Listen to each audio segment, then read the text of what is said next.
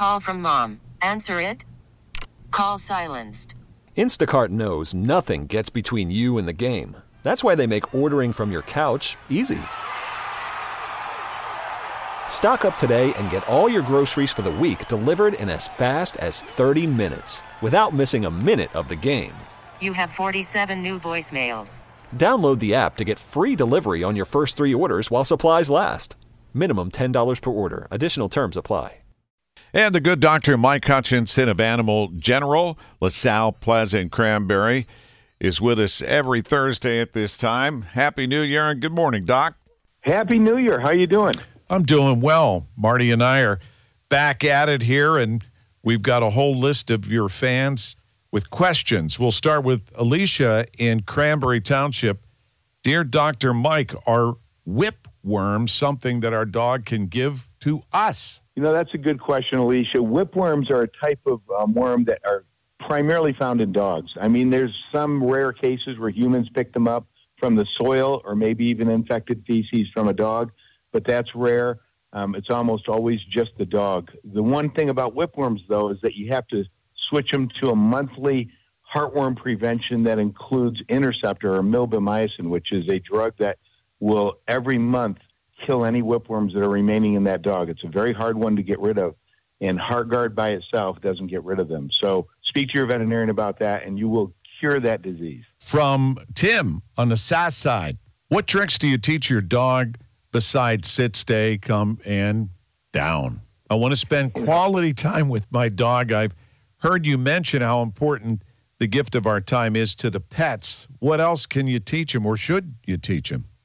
You know, that is one of those things that I always say that there's nothing better we can do for our pets than give them our time. And what a cheap gift. And, and uh, it, it's rewarding to us too. So I love that, Tim. Um, I, you know, with our pets, we teach them to leave it. I think that's a command that all of us should teach our dogs. You can hold a treat in your hand, a closed hand, and and uh, when they stop pawing at it, and you open your hand, and and they only take it when you have them, you know, when you tell them it's okay. Then that's a great command. It helps protect them when they pick things up in the yard they shouldn't have. Um, fetch is a good one. I love to play fetch with my dogs. You didn't mention that. Um, shaking hands, I think everybody does that, and uh, and then to speak or bark, things like that. I mean, a lot of people go to real extremes, teaching them to roll over and spin and do all kinds of things. So have fun with it. It's a uh, it's just spending time with your dog or your pet. Dear Dr. Mike Haley in Bethel Park wants to know how can I help my dog with food allergies? First of all, how do you know your dog's having a food allergy in the first place? You, you know, we say this.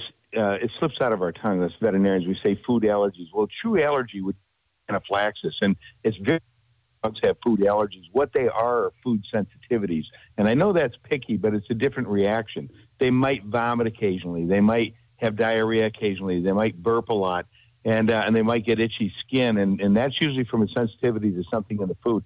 There is a test called NutriScan that tests for 24 of these um, food ingredients that are very common. They're extracts and ingredients that are very common in calling sensitivities in dogs and then you can eliminate them from the diet. So it's a very uh, helpful test.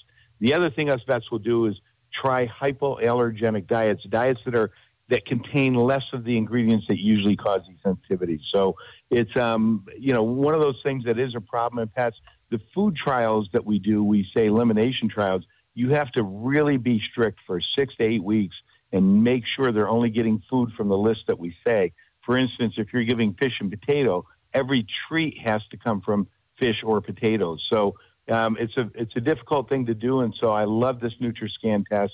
It's one of those things that you get a saliva sample from your pet, you send it out, and you get the results, and it really does help a lot of our pets. And finally, Doc, I have a very good friend texted me yesterday. He lives alone. His dog, which he loves dearly, passed unexpectedly. You deal with this all the time, and Marty and I have talked about how devastating that could be. What what do you say to people and and the grieving process with a pet? Uh, you know, that's one of the hardest things to deal with, and we all go through it. I go through it as well, and I have a lot of trouble with it. And it's you know they say loss of a pet is second only to loss of a child. Now, it's uh, the psychologists have said it's overtaken the loss of a parent, and I believe that because we get so bonded to them, they're and it's a they're fully independent on us and they give us so much unconditional love. I just try to support them and, and, and share condolences. And they do have bereavement uh, uh, psychologists that do help with that. So some people need that. And it's a, but remember, you, know, I always say a puppy solves all things or a kitten solves all things. So I'm one of those guys that always says, you know, come on, a, a pet deserves you. So it's a, um, and you deserve a pet. All right, Doc, always good to catch up. You can check out animalgeneral.net. We have a link at kdkradio.com. Great podcast, too, available with Dr. Mike Hutchinson, Animal General at LaSalle Plaza, Cranberry, and that other cool place you have in Cranberry, too. Doc, have a great weekend, and uh, we'll talk to you next Thursday. You too. Thanks, Larry and Marty, and Happy New Year to all the listeners.